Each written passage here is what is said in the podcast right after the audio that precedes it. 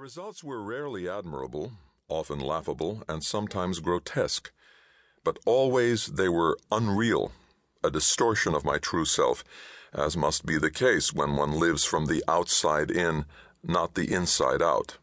I had simply found a noble way to live a life that was not my own, a life spent imitating heroes instead of listening to my heart. Today, some 30 years later, let your life speak means something else to me, a meaning faithful both to the ambiguity of those words and to the complexity of my own experience. Before you tell your life what you intend to do with it, listen for what it intends to do with you. Before you tell your life what truths and values you have decided to live up to, let your life tell you what truths you embody, what values you represent. My youthful understanding of Let Your Life Speak led me to conjure up the highest values I could imagine, and then try to conform my life to them, whether they were mine or not. If that sounds like what we are supposed to do with values, it is because that is what we are too often taught. There is a simplistic brand of moralism among us that wants to reduce the ethical life to making a list, checking it twice, against the index in some best selling book of virtues, perhaps, and then trying very hard not to be naughty but nice. There may be moments in life when we are so unformed that we need to use values like an exoskeleton to keep us from collapsing. But something is very wrong if such moments recur often in adulthood. Trying to live someone else's life or to live by an abstract norm will invariably fail and may even do great damage. Vocation, the way I was seeking it, becomes an act of will, a grim determination that one's life will go this way or that, whether it wants to or not. If the self is sin ridden and will bow to truth and goodness only under duress, that approach to vocation makes sense. But if the self seeks not pathology, but wholeness, as I believe it does, then the willful pursuit of vocation is an act of violence toward ourselves. Violence in the name of a vision that, however lofty, is forced on the self from without rather than grown from within.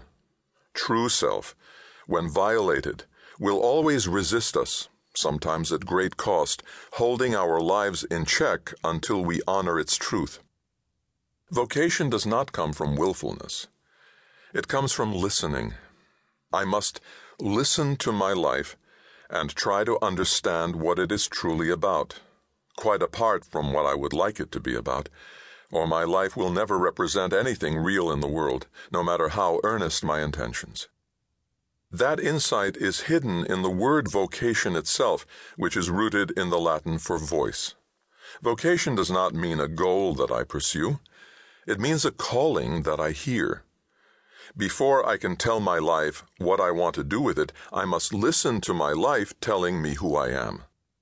I must listen for the truths and values at the heart of my own identity, not the standards by which I must live, but the standards by which I cannot help but live if I am living my own life. Behind this understanding of vocation is a truth that the ego does not want to hear because it threatens the ego's turf. Everyone has a life that is different from the I of daily consciousness, a life that is trying to live through the I who is its vessel. This is what the poet knows, and what every wisdom tradition teaches. There is a great gulf between the way my ego wants to identify me, with its protective masks and self serving fictions, and my true self. It takes time and hard experience to sense the difference between the two, to sense that running beneath the surface of the experience I call my life, there is a deeper and truer life waiting to be acknowledged. That fact alone makes listen to your life difficult counsel to follow. The difficulty is compounded by the fact that from our first days in school, we are taught to listen to everything and everyone but ourselves, to take all our clues about living from the people and powers around us. I sometimes lead retreats, and from time to time participants show me the notes they are taking as the retreat unfolds. The pattern is nearly universal. People take copious notes on what the retreat leader says, and they sometimes take notes on the words of certain wise people in the group, but rarely, if ever, do they take notes on what they